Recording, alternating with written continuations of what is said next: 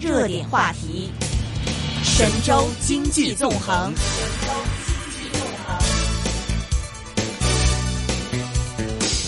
好的，现在我们电话线上是已经接通了中央人民广播电台华夏之声证券大本营主持刘云老师，刘云老师你好。呃，各位主持人好，呃，听众朋友大家好。OK，首先想请教一下刘云老师了，因为一段时间没有跟林老师连线，最近在整个市场上发生的事情也蛮多的，包括说在贸易战方面也好，在这个经济数据也好，或者是在这个 A 股的近期走势表现上也好，其实这段时间可能是真的会有些人心惶惶。那么看到呢，最近在这个包括内地的一些研究机构也对 A 股做出预测，可能乐观点的还说今年下半年可能 A 股还有十个 percent 的一个上行的空间，但是如果你看回十个 percent 的话，从两千八，即便加十个 percent，可能也就是三千一百点附近。那么这个可能在年初来看，还是一个阶段性的一个底部的感觉。想问一下林老师了，在经历了这么多事情之后，您现在来看 A 股会跟之前有什么不同吗？呃，好的，我觉得首先呢是在五月中旬的时候呢，贸易战呢打第二个阶段的时候，就前面呢做了非常多的铺垫，然后呢在五月中旬呢还是导致呢贸易战呢还是升级，就不可挽回的对 A 股呢有一个。呃，冷不丁的一个打击啊，那个打击呢，导致 A 股呢出现了这个破位啊。当时呢，我们看在反弹的过程当中呢，在三千二百二十点这一带呢遇阻，然后开始呢后撤抵抗。那一直呢到七月份的时候呢，我们看到最终还是无可挽回，就贸易战的第一个阶段还是正式的一个开打，就五百亿美金的啊第一个阶段，其中呢三百四十亿呢是先头部队。那么 A 股呢，随后呢就出现了一个向下的一个跳空缺口，之后呢，我们看整个走势上面呢形成了七周连跌啊，七周连跌是近几年的唯一出现的一次，呃，所以呢就可见了这个调整的一个凶险，而且这轮调整呢累计的跌幅呢也比较大，从三千二百二十点算起，到前段时间呢见到的低点呢是两千六百九十一点。累计跌幅呢达到了这个五百三十点。啊，这个呢做一个波段跌幅来讲呢是比较充分，所以呢我们呃随后呢看到 A 股呢出现抵抗啊，出现抵抗当中的一个反弹，而在这个过程当中呢基呃基本面上面呢还是有些支撑的因素，包括央行呢这个两次啊在在今年二季度呢两次呃调整了这个金融机构的存准率啊，释放流动性。最近呢，大家也可以看到呢，A 股的隔夜拆息呢是这个年内呢最低的啊这么一个状况。现在一开盘早间的时候呢，就是二点几，啊，可见呢流动性呢非常宽松。另外呢，从经济表现上面来讲呢，今年上半年呢，呃还算是啊基本企稳的一个状态。所以 A 股呢在这个阶段当中呢要反弹，我觉得它要解决的几个问题啊，一个呢就是市场调整过程当中呢有没有能力组织起。反击啊，就所谓的，呃，抄个底啊，逢低吸纳一下，然后呃这个营造一些主题啊，哎打回去啊，这是一个。第二一个呢，就是因为本次的调整呢，很显然它跟往年不一样呢，就是贸易战呢是一个很大的一个变量，而且呢，从美方摆出来的姿态来讲，啊，这个要打的轮次呢比较多，比如五百亿之后呢可以有两千亿，两千亿如果中国跟啊，不排除呢还有后续的一个进展。所以呢，这个呢，我觉得对 A 股市场，哎，对 A 股投资者来讲呢，就形成一个特别大的一个压力，啊，那么如果 A 股呢要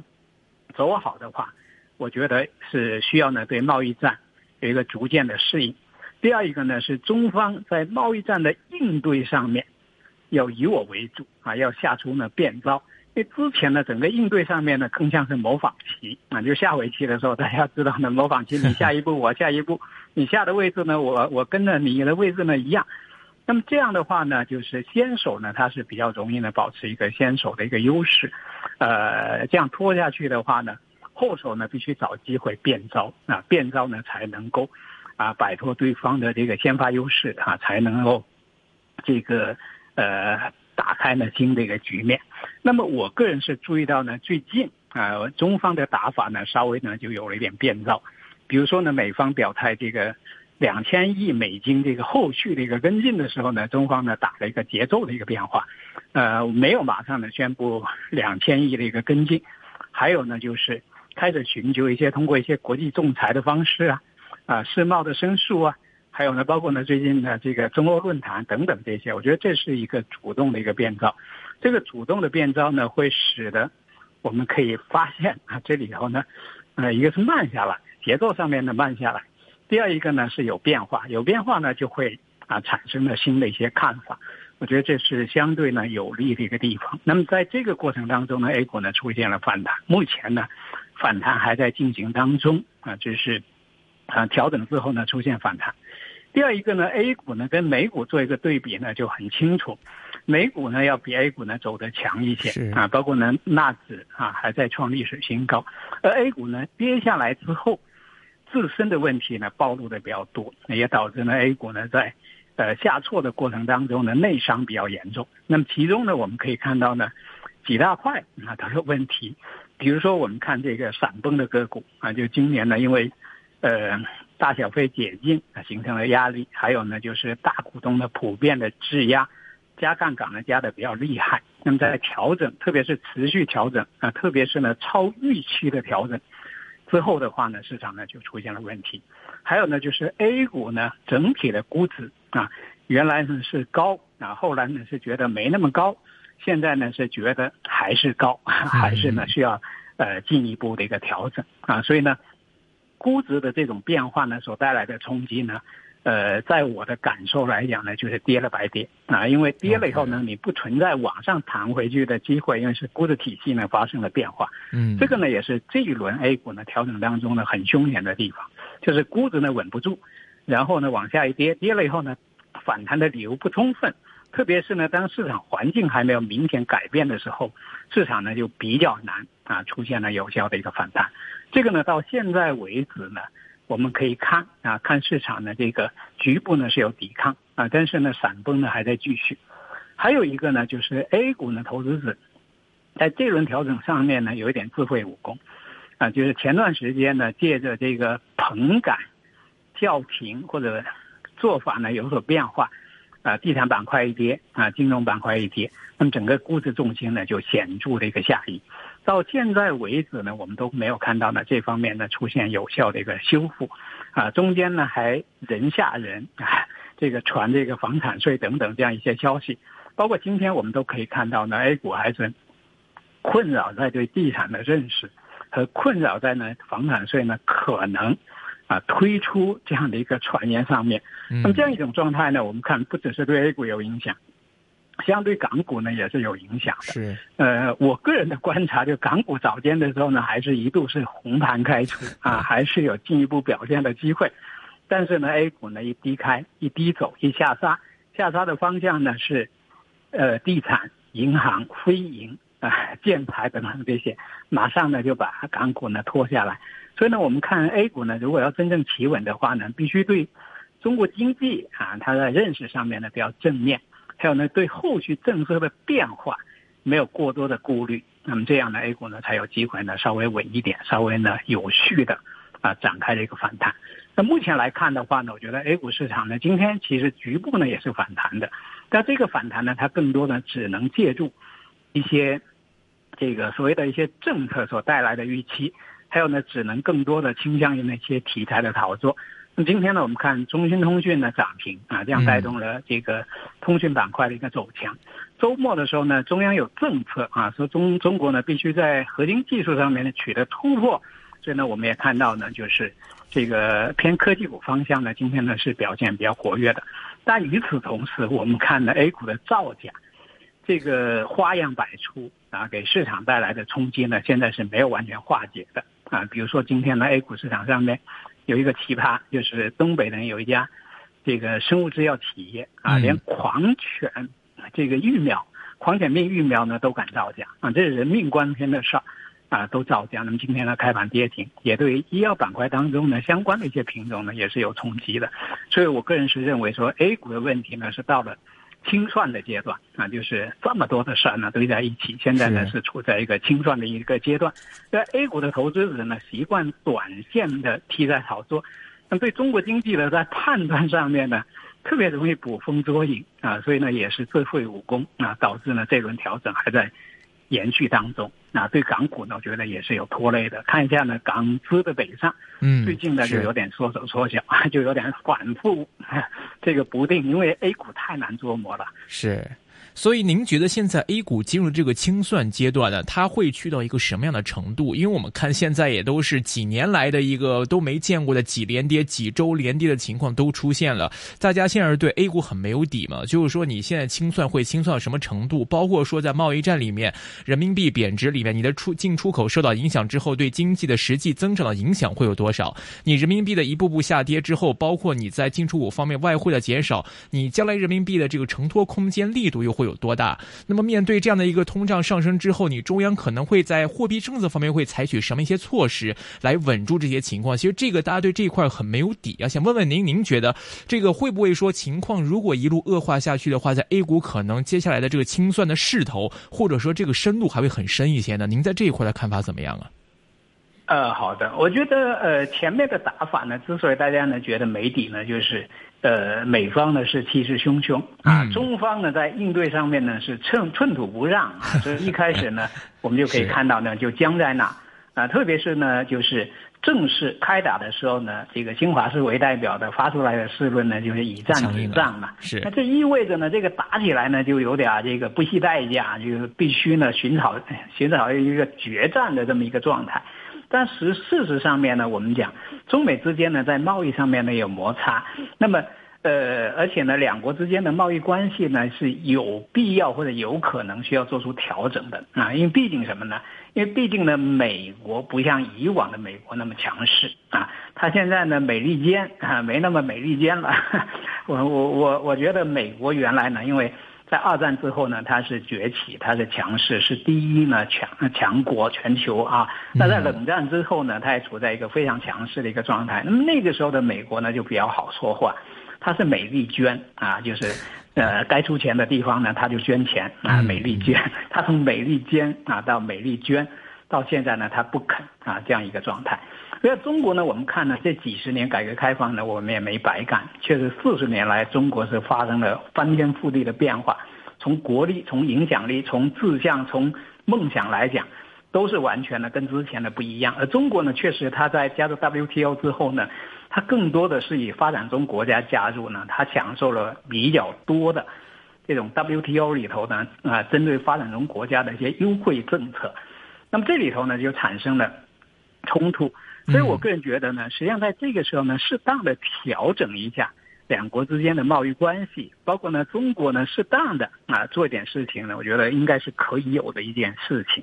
那么在这个过程当中呢，就是需要呢坐下来谈，比如说啊中美之间的贸易调整应该怎么去做，让多少，调整多少，这个呢应该是可以做的。但前面呢我们可以看到呢，就完全的是针尖对麦麦芒，打起来的话呢。呃，美方呢刚才讲是气势汹汹啊，中国呢是寸土不让，但是呢，这样一个冲突的结果呢，你刚才已经推推理啊，这个推出一系列的问题，A 股的投资者就吓尿了，对吧？A 股的投资者一算就不对，所以你会看到呢，就 A 股呢就出现了这种连续的调整，从今年年初以来是两轮大跌，两轮大跌呢都超过百分之五十，呃，这五百点，嗯，累计加在一起呢是有这个。八百多点，那很典型是一种股灾级别的一个调整。再加上呢，我们刚才讲呢，A 股自身就一大堆的问题，你本身就一大堆的问题，又在这种贸易战预期呢发生显著的判断上面的担心和预期上面的具有不确定性，那这样一下子呢就把 A 股呢打趴了。那么最近呢，我们可以看到呢，就是中美之间呢是不能够完全按这种。啊，一路打下去的这种去推算的，如果这样打下去的话呢，不只是中美之间两败两败俱伤，对全球呃经贸关系的影响呢都非常重大。所以呢，我觉得这里头呢是需要在某个节点上面，或者在某个区间里头呢寻找一些变招。那我觉得现在我们是看到中方呢是有点变招了，那就是第二次的这个两千亿这块呢没跟啊，对，没跟。我们可以看到呢，这里头呢。其实是存在呢缓和的一个余地的啊，缓和的余地的，这是一个。第二一个呢，中美之间呢，我们可以看到呢，在制度上面它是有差异。中方呢可以说是一声令下啊，那就全球的 呃这个敌盖啊，就是可以一起上啊，反正行不行都可以上。但美方呢，其实到目前为止呢，我们看到呢，它还是在制度上面呢，它要流程啊，还要流程，对吧？他要你看他第一个阶段打出来之后呢，他还是给业界呢这种一个寻的这个这个叫呃一一个机会嘛，去申请豁免等等这样一切，这里头实际上自然就会慢下来，而且一慢下来呢以后呢，呃这里头呢美方来讲呢，它内部呢是比较容易产生的这个分化的啊。因为它那个制度呢摆在那里，所以我们会看到呢，就是后续我觉得变数是比较多的。那只要中国呢慢一点啊，策略上面呢慢一点，慢出半拍来。第二一个呢，打法上面呢调节各种各样的这个呃问题啊，让它暴露，让它呢这个需要呢有多方面的方案去解决。那整个打起来呢，我觉得不会特别快。还有呢，从中国来讲呢，作为就是美方呢，它是挑起来，我们是应对。其实我们没有必要完全跟着它的节奏来打啊，我们一定呢要打出自身的一种节奏来，打出呢自身的变化来。如果做到的话呢，我觉得市场呢就会有比较积极的一个预期啊，积极的一个判断，就不会像你刚才讲到的啊，一打一升级，然后呢，呃，贸易顺差呢显著减少，是，然后呢就会啊影响到人民币的汇率。然后呢，深圳的中国的这个国内政策呢要做出重大的调整，深圳呢会不会外资呢撤离中国 啊？一系列的问题一暴露呢，啊，那大家一想，房地产就崩盘了，这就是现在呢我们所看到的啊市场的一系列的担心，我觉得还不至于呢到这种程度啊，因为整整个呢打的过程当中呢可以变变调子，可以慢一下。第二一个呢，这里头的变化呢是非常非常多的啊，所以呢，我觉得现在不需要做特别特别悲观的一个预测啊，就我觉得现在还不需要呢做特别悲观的一个预测。第二一个呢，中方呢到现在来讲呢，就算打贸易战，我觉得还是有一定的这个呃实力呃来迎接呢这样一轮挑战，因为中国呢本身的这个国家规模在这啊，就所谓的这个。这个有韧性啊，有纵深啊，有落差，有发展余地啊，等等这样一些。第二一个的话呢，呃，中国呢在全球呢也有一定的这个回旋的一个余地啊。中美贸易呢尽管是最重要的，但是呢我们也是跟全世界呢做生意。嗯，如果中美贸易关系呢把全世界呢都搅乱了，美方也是有代价，或者他也是有负担啊。所以呢，我觉得还是不至于呢一下子达到不可收拾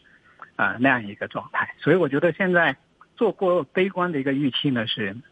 是没有必要的，是没有必要的。那从美国呢，最近呢，它市场的表现来讲，我觉得它也也走的比较理性嘛，还是走的比较好嘛。那凭什么呢？美美股呢可以走好，A 股呢一定要跌的啊不堪入目？我觉得还是不至于。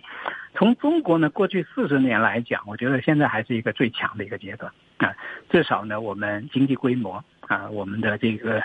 呃，经济实力啊，都是一个最强的一个阶段，所以我不太认为会一下子达到崩盘那种那种状态下去的，嗯。嗯，明白。那所以现在您也提到了，就是说现在在这样的一个环境里面，您觉得有什么样的一些情况或者什么样的转机，可能会令到整个投资者在 A 股也好，或者在港股在新兴市场这边的投资情绪可能会倾向于这个稳健，重新拾回这种信心？您觉得可能这个会朝怎么样的方向发展，会让大家这个信心会更强一点呢？